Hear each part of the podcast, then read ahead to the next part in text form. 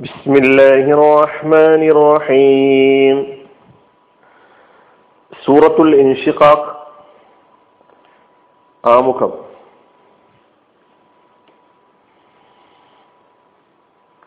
ഈ സൂറയുടെ പേര് അൽ ഇൻഷിഖാഖ് എന്നാണ്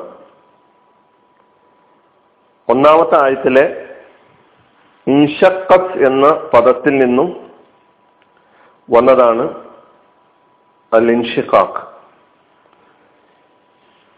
അൽ ഇൻഷിഖാഖ് ഇൻഷിഖാഖ് എന്നത്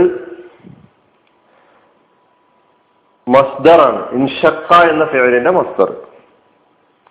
പിളരൽ എന്ന അർത്ഥത്തിലാണ് ഇൻഷിഖാഖ് ഉപയോഗിക്കുന്നത്. ആകാശം പിളരുന്നതിനെ പരാമർശിക്കുന്ന സൂറ എന്നാണ് നാമകരണത്തിന്റെ താല്പര്യമായി നമുക്ക് മനസ്സിലാക്കാൻ കഴിയുന്നത് അപ്പൊ ഇൻഷക്കത്ത് എന്ന പദം ഈ സൂറയിലുണ്ട്. ഈ സൂറയുടെ അവതരണം മക്കയിലാണ്. മക്കയിൽ തന്നെ പ്രവാചകൻ സല്ലാ അലൈഹി സ്വലമയുടെ നുപൂവത്തിന്റെ ആദ്യ കാലഘട്ടങ്ങളിൽ അവതരിച്ച സൂറകളിൽപ്പെട്ട ഒരു സൂറയാണ്. ഇരുപത്തിയഞ്ച് ആയത്തുകളാണ് ഈ സൂറയിലുള്ളത്. ഇതിന്റെ ഉള്ളടക്കം പരിശോധിക്കുകയാണെങ്കിൽ മക്ക സൂറകളുടെ പൊതു സ്വഭാവം നമുക്കറിയാം. അടിസ്ഥാന വിശ്വാസങ്ങൾ തൗഹീദ് റിസാലത്ത് ആഹിറത്ത് തുടങ്ങിയ വിഷയങ്ങളെ ആവർത്തിച്ചാവർത്തിച്ച് അവതരിപ്പിച്ചുകൊണ്ട് വിശ്വാസികളുടെ മനസ്സിൽ ഊട്ടിയുറപ്പിക്കുക എന്ന ലക്ഷ്യത്തോടു കൂടി പല ശൈലികളിലും പല സ്വഭാവങ്ങളിലുമായി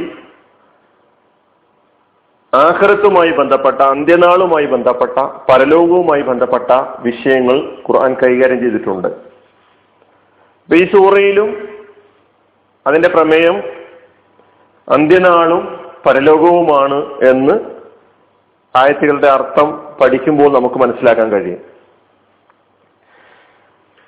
ഒന്ന് മുതൽ അഞ്ച് വരെയുള്ള ആയത്തുകൾ. ഈ അഞ്ചായത്തുകളിൽ അന്ത്യദിനത്തിൽ സംഭവിക്കുന്ന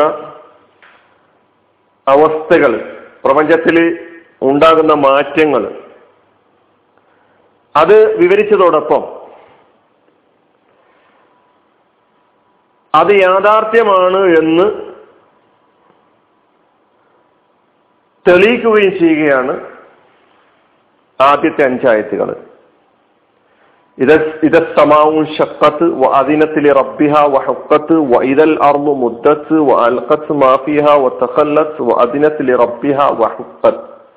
ആ പാരായണത്തിലൂടെ തന്നെ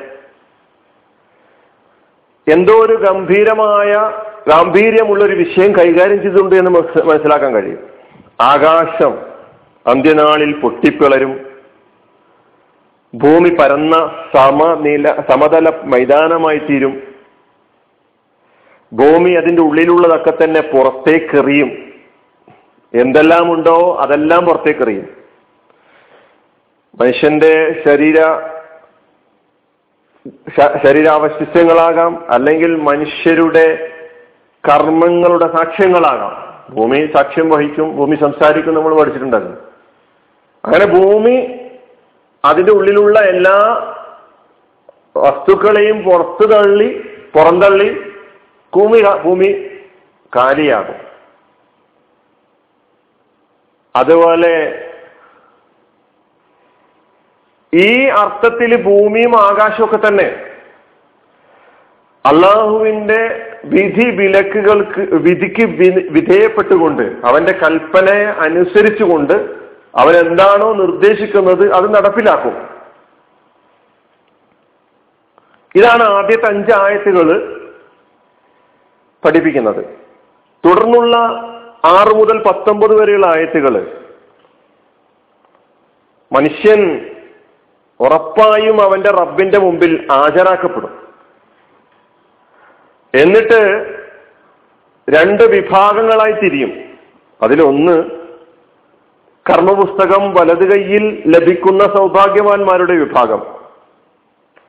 അവരുടെ വിചാരണ വളരെ ലഘുവായ വിചാരണയായിരിക്കും. രണ്ടാമത്തെ വിഭാഗത്തെ സംബന്ധിച്ചിടത്തോളം അവരുടെ കർമ്മപുസ്തകം ഇടത് കൈയിലാണ് നൽകപ്പെടുക. അവർ അവിടെ വെച്ച് കൈകടിക്കും. ഒന്ന് മരിച്ചു കിട്ടിയിരുന്നെങ്കിൽ എന്ന് ആഗ്രഹിച്ചു പോകും പക്ഷെ അവരവിടെ മരിക്കുകയില്ല. അവർ നരകത്തിലേക്ക് എറിയപ്പെടും. അവരുടെ ദാരുണമായ ദുരന്തത്തിന്റെ കാരണം ഒരു നാൾ ഈ പ്രപഞ്ചത്തെയും മനുഷ്യരെയും എല്ലാം തന്നെ സൃഷ്ടിച്ചിട്ടുള്ള റബ്ബിന്റെ മുമ്പിൽ ഹാജരാവേണ്ടി വരികയില്ല എന്ന തെറ്റിദ്ധാരണയാണ് അവരെ ഈ ഒരു അവസ്ഥയിൽ എത്തിച്ചിട്ടുള്ളത്. അവരുടെ കർമ്മങ്ങൾ ഓരോന്നും അവരുടെ റബ്ബ് അവരുടെ റബ്ബ് കണ്ണു കാണുന്നുണ്ടായിരുന്നു. തുടർന്ന് പറയുന്നത് ആ ആയത്തുകളിൽ തന്നെ മനുഷ്യൻ അവന്റെ ഭൗതിക ജീവിതത്തിൽ പടിപടിയായി പാരത്രിക രക്ഷാ ശിക്ഷകളിലേക്ക് എത്തുക എന്നത് സംഭവിക്കുക തന്നെ ചെയ്യും. അതിന് പ്രാപഞ്ചികമായ യാഥാർത്ഥ്യങ്ങളെ പിടിച്ച് സത്യം ചെയ്തുകൊണ്ടാണ് അള്ളാഹു സുബാനുവത്താര പറയുന്നത്. രാത്രി ചന്ദ്രൻ നക്ഷത്രം അസ്തമയ ശോഭ. ഇതൊക്കെ പിടിച്ച് സത്യം ചെയ്തുകൊണ്ട് അള്ളാഹു സുബാനുവ താല പാരത്രികമായ രക്ഷ ശിക്ഷകളിലേക്ക് എത്തുക എന്നത് സംഭവിക്കുക തന്നെ എന്ന് ഉറപ്പിച്ച് പറയുകയാണ്. തുടർന്ന് അവസാനമായി വിശുദ്ധ ഖുർആാനിന്റെ മുമ്പിൽ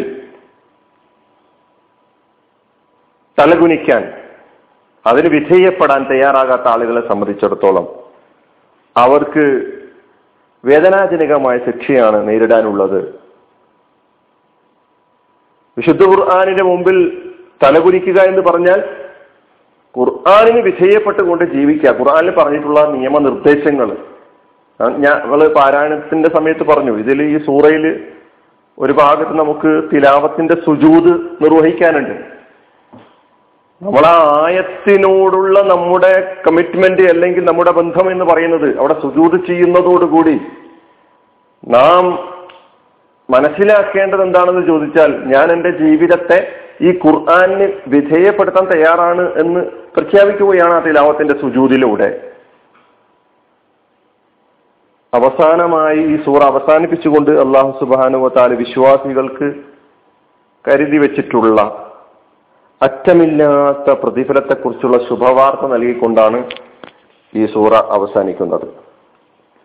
ഇതാണ് ആമുഖമായി ചില സംഗതികൾ അങ്ങ് പറഞ്ഞ് പോവുകയാണ്. ബാക്കി ഓരോ ആയത്തുകളും മനസ്സിലാക്കുമ്പോൾ നമുക്ക് കൂടുതൽ വിശദീകരിച്ച് മനസ്സിലാക്കാം. അള്ളാഹു സുബാനു വാത്താൽ അനുഗ്രഹിക്കുമാറാകട്ടെ. വാഹൃദാവാനാണ് അലഹമുല്ലാ റബുലാലമി അസ്ലാം വലൈക്കും